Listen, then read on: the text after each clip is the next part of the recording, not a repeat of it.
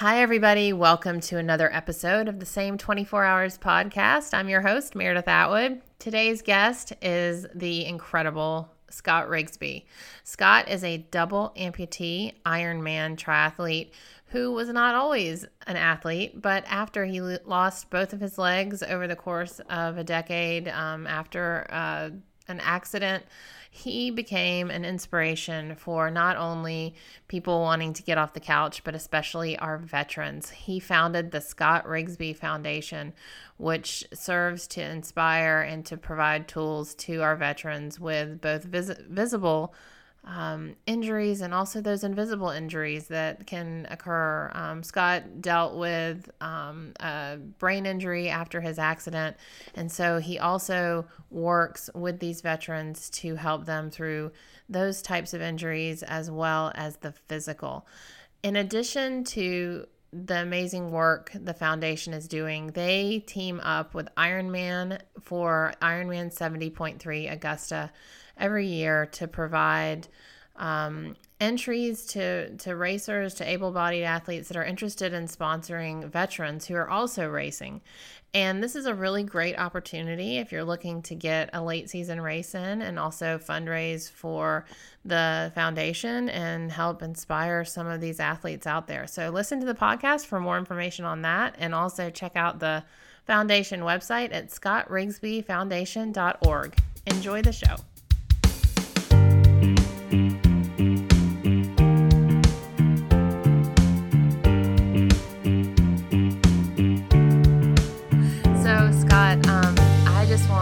Jump right into it and get you to tell the world your story.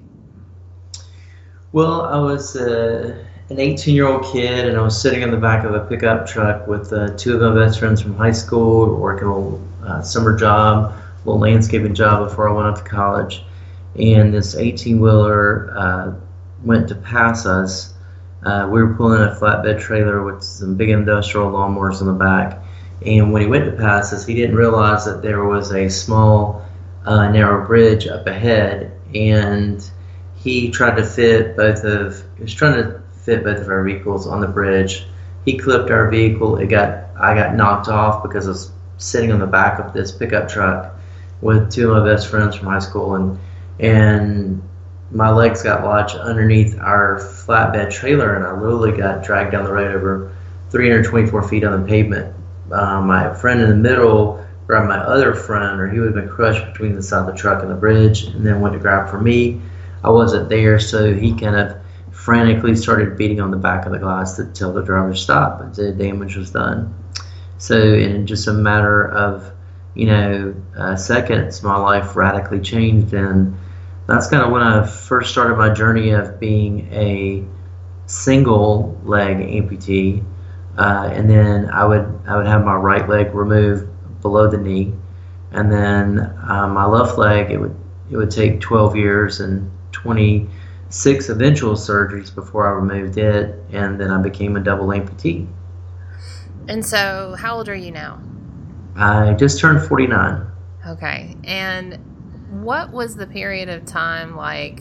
I mean, you sunk into a very deep depression for many years.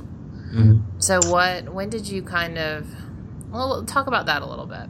Well, I mean, when I had, I mean, if you think about it, I mean, just taking yourself, we can most most of us can kind of remember when we were teenagers. There's this feeling of in, invincibility, and uh, you know nothing's going to happen to me, and it happens to everybody else, and I'm sorry, and you you read about it in the news or hear about it and that I mean I was really no different. I, I, just thought it wasn't that I was cocky or arrogant. I just was a normal teenager, and I just thought that I was invincible. And when this happened, it radically changed my life. It turned my life upside down.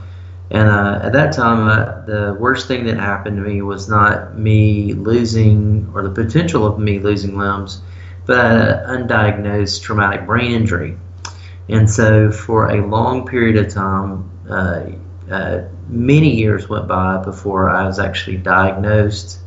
Um, almost 20 years went by before I was actually diagnosed with it. And then um, you know, went through cognitive therapy and, and went through counseling to treat those um, kind of results of that. Um, very much, and, and it, it didn't happen to me. It happened like this catastrophic event didn't happen to me. It happened to my family. It happened to my community. Um, so um, that's why I'm so passionate about um, our service members and and helping our wounded, ill, and injured service members um, and their families because um, the results of war, um, whether it's an invisible injury or a kind of blatant, obvious physical injury, uh, it didn't happen just to that individual, it happened to that family and it happened to that community. So you found some of your passion back through endurance sports and obviously founded the Scott Rigsby Foundation, which is what you're you're talking about a little bit with um, regard to the veterans. But let's talk really quickly about some of the amazing athletic accomplishments that you have done um, as a. Did you do any as a single amputee or was it all as a double? You know, as a single amputee, um, no, I wasn't really able to be very active because uh-huh. on my when they you know they call it limb salvage, and back when this accident happened almost 31 years ago, um, they would have taken off both my legs normally, and that really would have been the best case scenario. That which probably is what should have happened, mm-hmm. but there's this there was such fear amongst uh, my family, especially my mom and dad, that oh gosh, if you know he's so he's really active and he works out every day, um, but this would just devastate him if he lost both of his legs. So my left leg, when I had the accident, my calcaneus, my heel bone, was completely drug off. So that I'd have to have bone grafts and skin grafts and muscle grafts and, and had at least 17 surgeries probably in that first year just to make me this man-made makeshift leg. And when i actually when i would run um, there was almost like a seam on the bottom. Well there was a seam on the bottom of my leg and where the donor skin where they took bone chips from my back and skin from my thigh and muscle from underneath my arm and made me a an ankle, well, that would break down. The tissue would break down and it would bleed or it would ooze. And, and so I, the more active I became or wanted to become, you know, I could not do any running or because I couldn't feel it. It was numb, and, and I literally would go home some days if I just tried to go for a little short jog, and we're talking about like uh, one or two miles. What we're talking about one or two times around the track. Yeah. We come home and my shoe would be filled full of blood. Well, I didn't know that because the donor skin had no, really no feeling. Right. Um, so that you know, taking off uh, that limb was a, a, great deal of freedom because I finally was able to start running or, or in being active again. Um, I had I would work work out with weights. I did weight training and I did kind of the more high intensity training back then and and I and I would run after I did that. So that was kind of my extent to running. But I had never even run. I didn't. I had never even done a 5K. Uh, actually, that's kind of funny that I with two biological legs, I never did a 5K. Right. Yeah. or even um, I had never even done a mile fun run. Uh huh. Um, which is kind of humorous. And my doctor told me, well, I hadn't done done one, but I, when I would work out, I would run probably the equivalent of three or four miles, but um, never entered in a race or anything like that. But my doctor told me because you know that, that my running days were over and that I would not be able to run. And so, what what year or what age were you when you had uh, your left leg amputated? So the accident happened in 86, and then I took off my left leg in June 22nd, um, 1998. Okay. And so that's when you felt the freedom to start racing? Well, no, in 98, that's when I just felt the freedom of being able to feel like a normal person. Okay. Um, because with this makeshift man-made leg, I was not able to stand on it very long, and so there was not only this inability to be, you know, athletic in any kind of way or any pursue any athletic endeavors. There was also this, you know, it created this sedentary lifestyle because I wasn't able to stand on it very long. Just imagine, you know, trying to go to a concert. That was, you know, pretty much impossible for me unless they had a place to sit down. Right. And so, because I just couldn't weight bear on that leg very much. Um, and then, uh, you know, I didn't really get kind of this vision to pursue any kind of athletic endeavor until um, I was really at the lowest point in my life. It was um, it was December of 2005. So I had this leg off uh, in '98, the second leg off. Really got my freedom, and then fast forward to December 2005. Um, I was really at one of the lowest points in my life. You know, did not want to live anymore. Um, I had uh, through a head injury or through a traumatic brain injury and um, through just mixing, you know, prescription medications and uh, excessive alcohol abuse.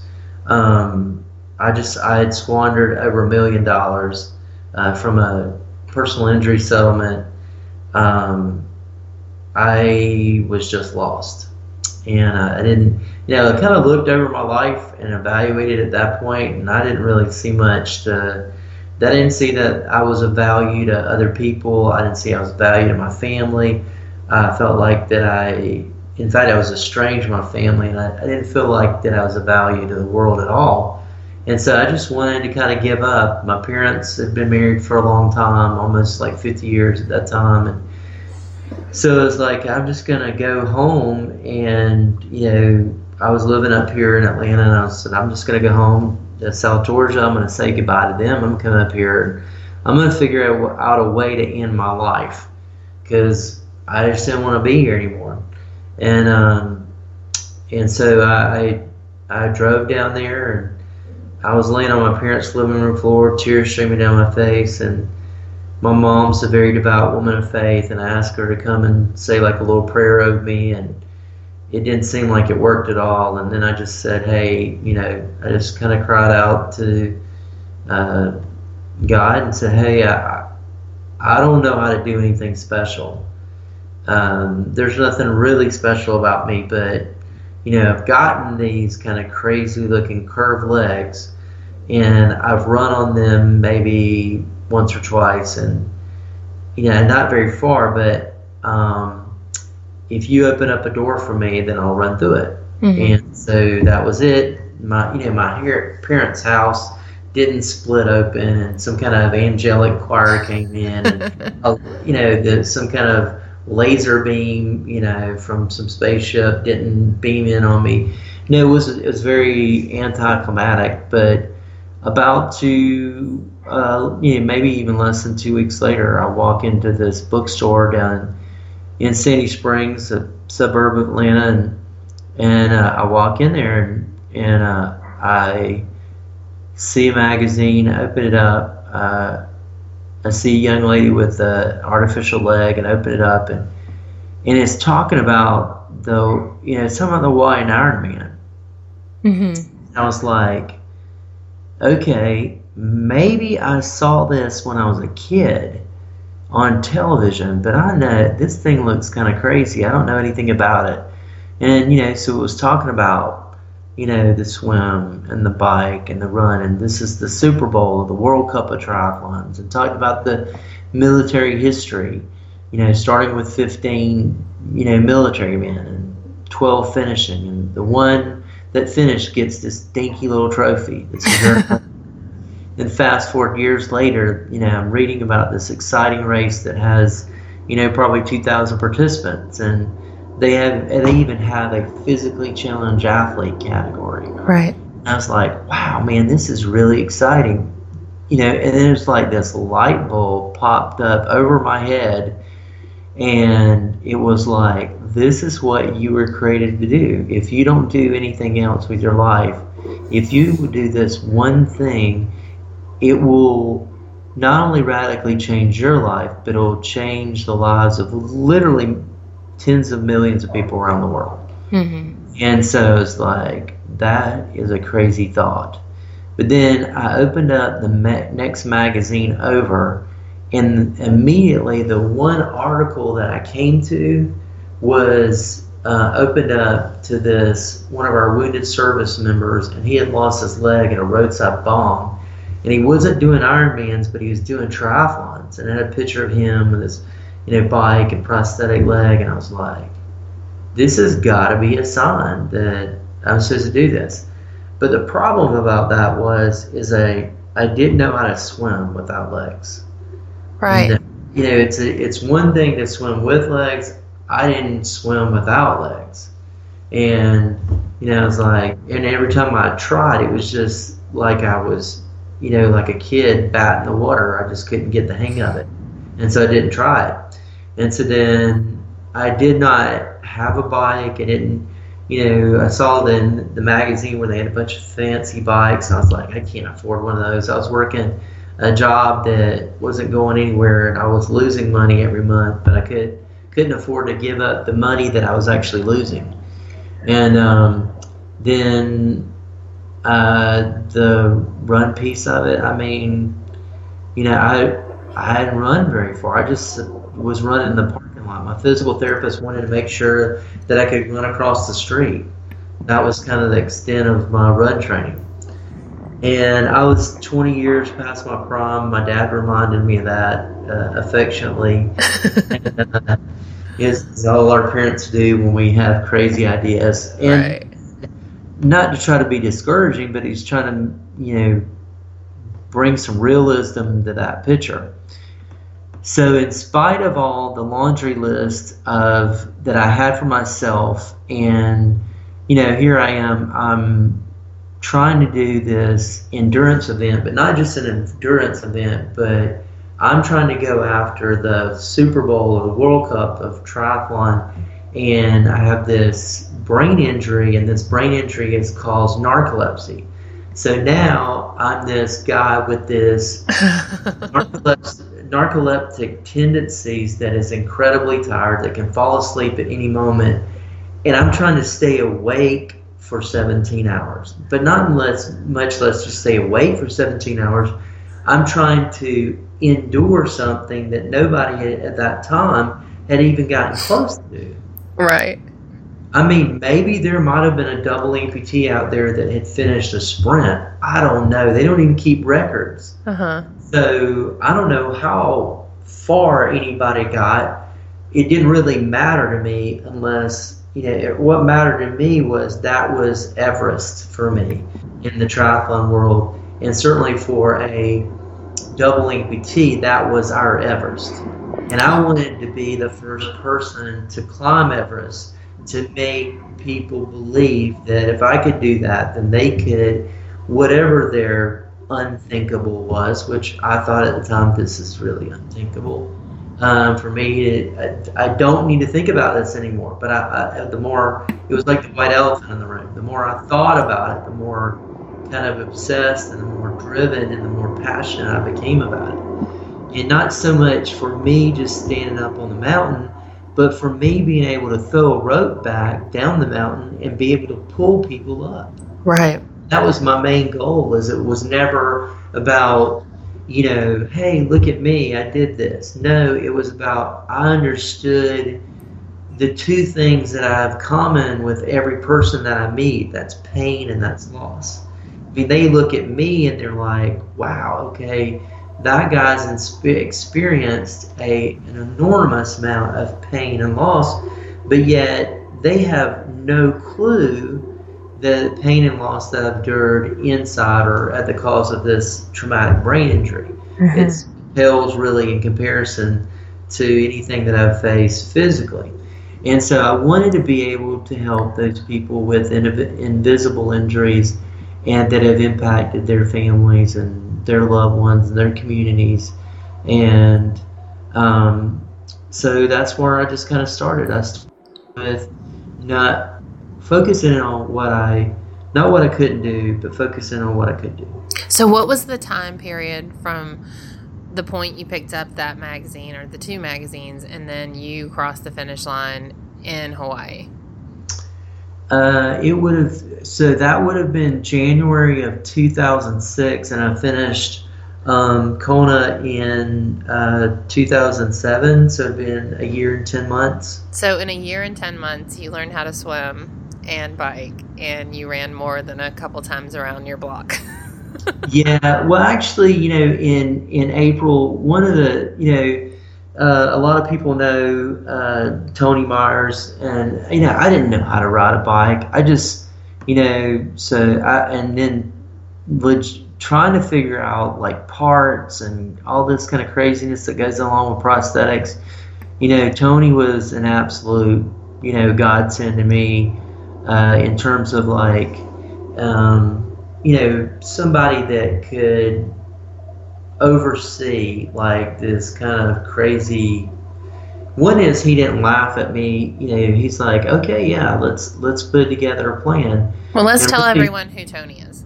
Well, Tony Tony Mars from uh, uh, at the Athletic Training Center and um, Athletic Training Services, and um, he runs a spin studio uh, down in Buckhead, kind of down, down in Atlanta. And um, I mean, if it, if it wouldn't have been for Tony, if, I think if Tony would have said, "I don't think you can do this. I think this is just, you know, craziness," I don't know that I, I would have. I, I don't know if I, it would have. It would have taken me a while to bounce back. Yeah. Yeah. It's really yeah. important to have those people that give you that permission, even if your dream is crazy, but they kind of get right behind you and support the crazy. Like, they're so necessary. yeah, and so he's the owner of Athletic Training Services, and they do a lot of group rides, and, and he's done coaching and training and things like that. And really, you know, I mean, he could have shut everything down, but but he didn't, and it was through his encouragement and through his network of people that I started be, being able to assemble a group of people that would help me kind of move myself down that unthinkable journey.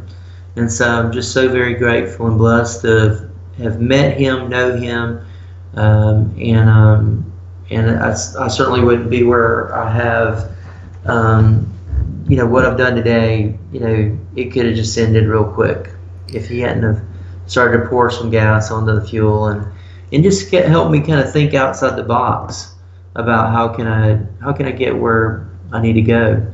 Um, and you know, I got with Pete Higgins. He's a, a, a he, he, just retired after about 40 years of teaching people how to swim over at Westminster, one of the private schools here in town. And he's probably won 30 state championships and just an amazing man. I, I called him up and said, hey, you know, um, I want to do this. And he said, well, come on over. And he would sneak me into his uh, pool. Uh, we'd go over there on Sundays and we'd learn how to swim. And he'd give me some lessons during the week. And he'd see if I, you know, could figure it out during the week. And there's just so many people like that that are, you know, just seem like they were divinely placed in my life at strategic points of these critical points that just help me keep going. That's why I can't, you know, I hope that anyone that ever meets me doesn't think that I have a prideful bone in my body because I really don't. I'm I'm I'm very um, uh, very humbled by by the amount of support and these key people that have been placed in my life that I know that there's absolutely no way that I could have done this by myself. Right. Um, and I just hope that if they hear this, that they know the gratitude that I, you know, that I walk around with and that I share with people. And um, um, I just, you know, I, I try to pay it forward. You know, I remember that scene from like um, uh, Saving Private Ryan, where he's, you know, it's the beginning of the movie, he's, and he's talking about it. You know, did I make a difference? You know, did you know when his life is, you know, toward those you know, Twilight era, uh, you know, times and you know, he just thinks back, am I making a difference? And I, I, think about all their sacrifices. I think about their investments, whatever, wherever I am. Right. And I am very grateful, and I I try to pay it forward. So you set out when you set out on this journey to take on the World Championships in in Hawaii. You had um, the military and veterans in mind. When did that actually come into play and you start working? Like, when did you start your foundation and what is the goal of that and, and what's coming down the pipeline? Well, um, probably my, fir- my first, you know, it, well, it really started, this journey started with an inspiration. I mean, because when I was in that sedentary phase, even the fall of 2005, you know, we were really into, you had had September 11th that happened, and we really into this war effort. And, uh, you know, I would see so many people um, coming back with traumatic brain injuries or PTSD or loss of mobility or loss of limbs. And the really, the, the loss of limb things really got me. You know, I'd see that on TV and I was like, I just wish there was something that I could do to help. So when I got this vision January of 2006, you know, and started my first small distance triathlon and uh, down in Panama City, a little sprint triathlon down there in April of 2006. I encountered military people, and then it just it just began to snowball effect, and it began to you know I began to ask to get this. The more active I became, the more I got speaking engagements and invitations to go to these different military bases, and I pretty much got a, an invite, invite about every military base that we have, and have spoken at a vast majority of them. And it was just it it was it like I said, it just a snowball effect, and I I have you know with social media, you've never we have never had this many people have access to us, but we only have a certain amount of time in the day right. you know, to live our lives, and so we're inundated constantly through social media, and it just began to grow, and it's and it, it can get overwhelming, and and when you really have your heart in the right place to to serve others. I mean, you can really burn yourself out or just wear yourself down or make yourself sick. And then I'm trying to do this monumental task. Um, so I, I, need I knew that I needed to get help. I, that I could only help a certain amount of people. But I knew um, what my heart was is that I said, okay, if I could get people to uh, if I could get people to engage in the lives of these veterans like I engage in their lives. They wouldn't have had to lose a limb or they they can they've under they understand pain and they understand loss, so they can show empathy and they can walk with people. You know, my goal my goal was okay. I want to connect. You know, I want to connect civilians with veterans. And I want, you know, that I know that the only way that we can get through life, you know, through the pain, through the loss is together. Mm-hmm. I, I felt like, okay, if I can merge these two groups and we partner with each other and we walk through lives together, then we may not only be able to change lives, but we may be able to save lives. And because uh, I know that you know there's a lot of there's a lot of awareness being raised for veteran suicide, but you know there's people doing um, there's people doing push-ups and things like that, raising awareness. The issue is is that unless you get into somebody's live live life, you don't know them. You don't know the struggles that they have. You don't know the beauty or the ugliness that can be there, and you can't walk with them. You can't empathize with them.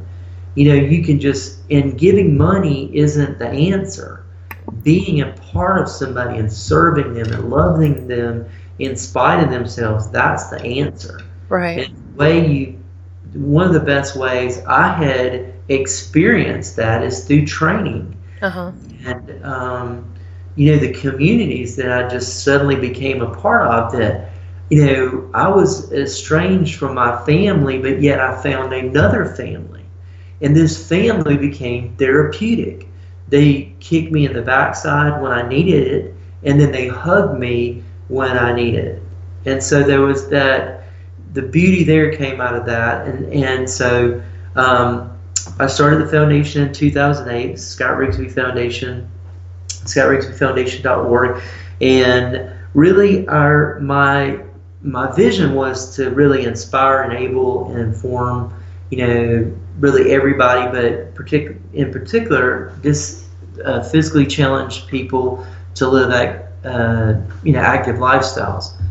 Um, but it really morphed into um, this profound impact on our, our wounded, ill, and injured military, and and that's when um, we became the official charity at the Augusta Half Ironman. And I remember it back so vividly back in 2012. We just had like a handful of people there, maybe 25 people there. Yeah. And, you know, we were up on top of this rooftop of this little bar and grill and kind of looking over, you know, the streets of, of um, Augusta and having a great time, and I, I saw the interac- interaction between these families and then the veterans, and how they had been kind of poking fun of each other and jawing and training and encouraging and walking with each other through social media leading up to that event.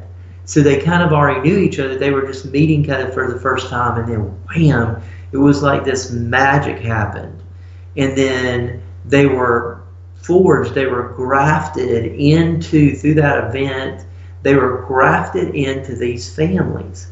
And so now they didn't feel like they could do life alone. That if their family didn't understand them or they felt kind of displaced, then they could go to their other family, their training family, their triathlon family, their running family, their swimming family, biking family. They could go to this other family and they could find comfort they could find solace. They could find rest. Because I know a part of my struggle with my own family is that you know there there came a time where we had to forget the trauma that we had all gone went through. Right. Because it's reminding us. That's why you know when families have a crisis they will either be strengthened or will they'll be ripped apart. And they're ripped apart a lot of times because that family simply reminds them of the trauma that they had to endure. And they can't ever create a new beginning. And I've simply tried to lay down my life uh, for this cause. I mean, when people say, "What are you, what is that guy about?" I hope that they would say that I'm, I'm about that I wake up and I go to bed thinking about how I can help improve the lives of our veterans, improve the lives of people who have faced catastrophic events in their families, uh, and just and make their lives better. I want he's about serving those people groups and making their lives better. And and we have, I mean, when uh, our event, I mean, our group grew from like 25 to 50, and then it just you know, last year we had over 100 people, you know, in a few short five years. And it's just amazing the impact. And people, even fundraisers that were a part of it two and three years ago, they talk about how impactful it was to them and yeah. how much it helped them just understand themselves better and understand family dynamics better. Well, I know as a racer, it's just incredible to be a part in Augusta. I was there and I've been there every year, not always racing, but um, since you guys have been out there. But in 2013, um, I raced and my kids were out there spectating, and I think they were probably four and five and uh, one of your guys was out there. He was a double amputee. I, I don't think it was you. Um, it was Cedric King. Okay, Cedric, yeah. And um, so the kids had the opportunity to see that and the impact on young children, seeing that kind of, you know, relentlessness and it was just amazing. And and they my son who's now nine always asks if we're going to a race is there going to be anyone there with robot legs? Like because he's all into transformers and yeah. So it's such a it's such a cool thing for even the spectators to see that kind of courage and um, it's just it's amazing to me and it's always amazing to me when when one of your crew runs past me and, and, and you scott have run past me before too well i mean I, I, and i love that you know yeah. last, last, year i was you know in probably the last two years um, i've been on like a little gator and have been really kind of herding cats because i want them to have such a, a wonderful experience. And you know every year you know we try to take a survey like what do you like? What do you, what did you, what didn't you like? What can we do to make things better? And we've tried to be better each year because we want it to impact that community. We want augusta to just rally around like okay we're going to honor these heroes. You know we're to we're to become part of that extended family then. And you know cedric uh, interesting story about uh, Cedric King is I met him earlier in that in that year, and and, and I said, you know, you can. Uh, we had run together, and and he had run uh, the Boston. Uh, was going to run Bo- the Boston Marathon, and then. Um, uh, you know, and he was able he was able to do that like the next year, and um, but he he Augusta was like his first, you know, experience really into the triathlon world. And it was life changing for here's a guy who now is asked to speak at all these different corporations and he's part of the Carolina Panthers you know family and and was at the Super Bowl and encouraging those guys and I mean, it's just amazing to see a guy that was laying in the hospital bed just a few short months earlier, and in you know in the big scheme of things, and I remember him almost knocking me over, like in when I went to go visit Walter Reed, the military hospital that he was at. He was almost knocking me over, saying, "Hey, you're that guy. You're that guy from the TV." Mm-hmm. Yeah, he's like you know, I, I was laying in their bed and I saw you finish that race, and wow, that's crazy. I, I mean, what? How, how did you do that? And you know, and that just really started. That was our introduction. It wasn't, hey, my name's Cedric. It was like, you're that guy, right? And and you know, I've, I've been able to be that guy. Right. You know, for so many people because you know, just like the Tony Myers and the Pete Higgins and you know, so many people like um, the Holbrook family, Bill and Marjan Holbrook, the, and Mike Linhart. So many of these people. Oh, I love Mike. Hi, Mike. Hello. I mean, so many of these people have been that guy for me.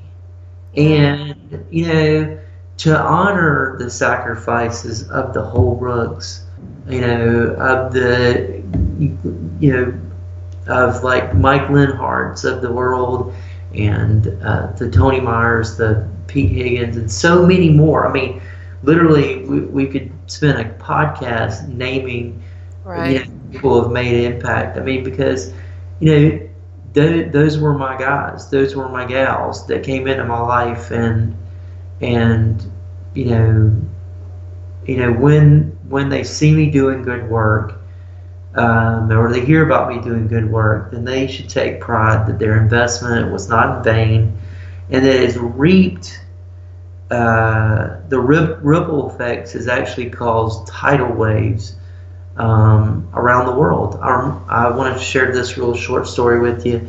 Um, in um, in 1989, I was with I was in college and I was with one of my sisters and I was still dealing with an undiagnosed traumatic brain injury. I was still dealing with, you know, still trying to come to grips with this leg that was just badly injured. And I was walking around with it, this right leg that I'm still trying to learn how to use a prosthetic device. And only three years post amputation. And, you know, in those kind of months of like winter, there's just so much soul searching. And there's so much just um, reflection, like kind of of our lives young or old. We just those times when it gets dark at 3:30, it's just you know you really do, or at least I do. I mean, I really kind of figure out kind of where I am. Mm-hmm. And I had had this moment that I just I was just in tears, just tears streaming down my face. I was, in my my heart was was aching, and I, and I just knew that like I talked to my sister, my sister's linear life path would be from like ground zero to like uh, Mount Whitney. I mean, it just pretty much goes straight. Like, okay, straight A student, did well in college, you know, responsible person, got married, had kids, and grandkids. I mean, that's just, you know, very responsible. Mine, it looks like a jigsaw puzzle, you know, Right. Uh, it's crazy. And so I just told her, I said, I'm supposed to do something that is going to impact the world. I'm supposed to do something that will literally tens of millions of people around the world will see what's going to happen. And um, she looked at me like I was I was crazy and thought, oh man, you know, you just don't know about the world. This is insane. It was almost like there's a biblical story about in the Old Testament about Joseph, you know, and the story about Joseph coming to his brothers and he said, "Hey, I'm going to rule, you know, be rule of the world one day." And they're like, "Okay, we're going to throw you in this this dungeon. We don't like you anymore." And he was, and it and it did not look that way for a long time that he would. And the, as the story goes, he did. He was put in charge of you know, the greatest empire in the world at that time. And his brothers had to end up bowing, bowing to him. And I just, I just knew something. I knew I could make a difference in the world. So fast forward uh, 25 years later from that time, and um, the foundation's going great. Things were traveling a lot, impacting a lot of lives and I get this call from Universal Studios about how they want to take my story and they want to put this story uh, into they want to use it as a modern day unbroken story. The the story about Louis Zamperini, the famous World War II veteran that was shot down in prison for a long time. Right. Uh, he was coming. They were coming out with a movie. Angelina Jolie was directing. It was a big deal, and and so they had sent out this you know request, and they got 25 thousand people sent in their stories. Well, mine was submitted by somebody, and and it was chosen of three of those main stories. Well, they showed the two stories on NBC, and uh, leading up to Christmas Day. Christmas Day was going to be the when they released the event, the the movie premiere, and so I they had two very inspirational stories, and then mine was chosen. Um, uh, Natalie Morales from the Today Show flew down. She filmed a segment, but then they chose to show that Christmas Eve of 2000 uh, of 2014. And I was sitting uh, in South Georgia with my mom, and we were watching uh, that program. And it was a little five and a half minute segment. Came out. It talked about the Ironman, but more importantly, it talked about what um, my foundation and how the impact that we had made on on pe- people and the lives of our veterans. And so watch little five minute segment, and then one minute later, I get a text message from one of my friends in Australia, which with the time zones, it's now Christmas Day there. And he said, Hey, I just want to tell you, I watched the NBC segment. It was wonderful, amazing. Keep doing what you're doing. Love how you're giving your life away. One minute later, I get another text message from somebody in Anchorage, Alaska, and it did the same thing. You know, say just a note of encouragement. Hey, we love what you're doing. We love what your foundation's about. We love that you're helping veterans and change their lives. And you know, I realized that I just that that conversation with my sister 25 years earlier popped in my head, and I was like, wow that just happened because this segment went to tens of millions of people around the world. Not just the Ironman coverage. I was on the Ironman coverage both times in 2007, 2011, but this was like it really drove it home okay, here's a guy that in 2005 didn't want to live anymore. Right. Was figuring out what is the easiest way to take my life. And then this vision of playing a role in a bigger story, and that story, the service of others, started was birthed that day. Right. And it just began to grow, and I felt like that I had, you know, this child that had graduated, you know, um, and I felt like that was graduation day for me. That it was, you know, in terms of being able to be impactful to the lives of veterans and their family. That that was it. That um, I mean, it just it was a very special moment for me that um, that I could have died then and said, okay, you know, I I wouldn't have gone to my grave with regrets that Right. I that I had made a difference. Right. So let's talk about this year's Augusta and what are you guys. So if someone teams up with one of your veterans for the Ironman, the half Ironman Augusta race, which is a 1.2 mile swim, 56 mile bike, and a half marathon, um, what tell us what that entails and what it's about and why we should get involved. Well, I mean, I'll go back. Our ultimate goal is is we want we have about 30 veterans that that we want to sponsor uh, to be able to be there to go there. Um, our fundraising goal for for each uh, person is uh, 2,500, and then um, uh, for for the individual, and then we have uh, a thousand dollars per person if you wanted to do a relay race. Because there's some people who have approached us like, listen, you know, I, I don't, I just like swimming, and I want to, I want to cheer, I want to ride around, I want to cheer the guys and gals on, you know, or somebody, I just want to ride a bike, or I just want to run, whatever their, you know, we have relay teams, and some of these relay teams we have partnered with veterans, but um, we are still up against the uh, we still are very uh, we're up against the clock against trying to raise money to get those veterans. We we have more veterans right now than we have finances to be able to bring them we want to be able to bring all those and at least probably eight to ten of those are you know combat you know hardened veterans and then the other veterans have have, have some of them have you know invisible uh, injuries. So we want to be able to bring as many veterans as we can. And so obviously, the more funds that we raise, this is you know we just try to do one thing right. Do like, hey, what does your foundation do? We want to do one thing right. We've been doing this one thing right, you know, uh, in the past years. And we have a generous donor donor who they'll give a thousand dollars toward the fundraising efforts of the next 20 people to sign up for Augusta by July 4th. Um, so instead of raising 2,500 uh, to get themselves and, and the Wounded Hero uh, to Augusta, then they'll only need to raise like 1,500. Okay. Yeah. So are you are you actually paired up with a veteran, or is it um, just kind of a team sponsorship type um, dynamic? um, we can we can pair people we can pair people up. That is the ultimate goal. You know i would say last year we had between 30 and 40 veterans and we'd have you know uh, maybe 65 fundraisers we would like that number to be equal but we need we would need more funds to be able to bring that um, that number together Okay.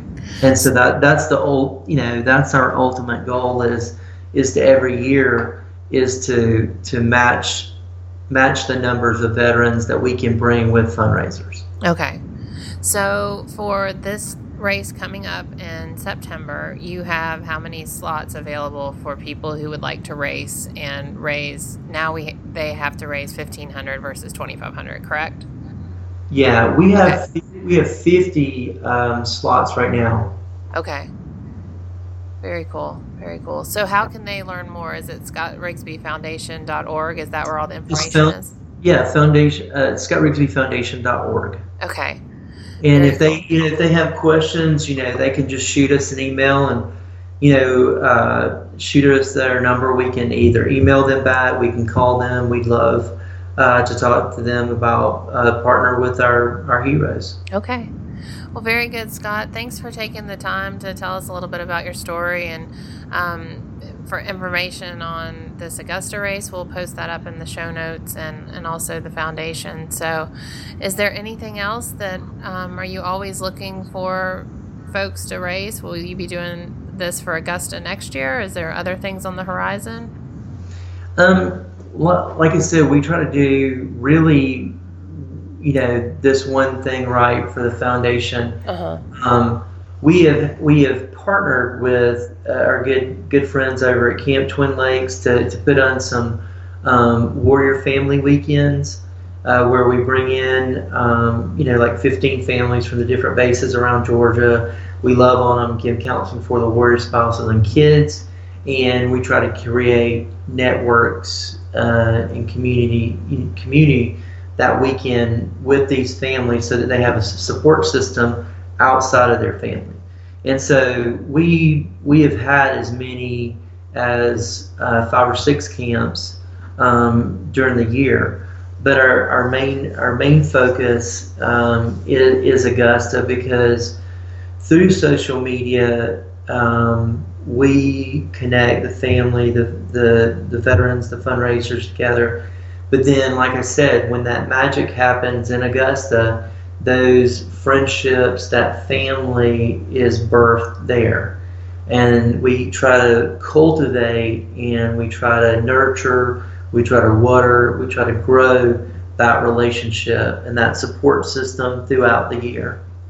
Very cool. Well, thank you, Scott, and I look forward to seeing you guys in Augusta this year.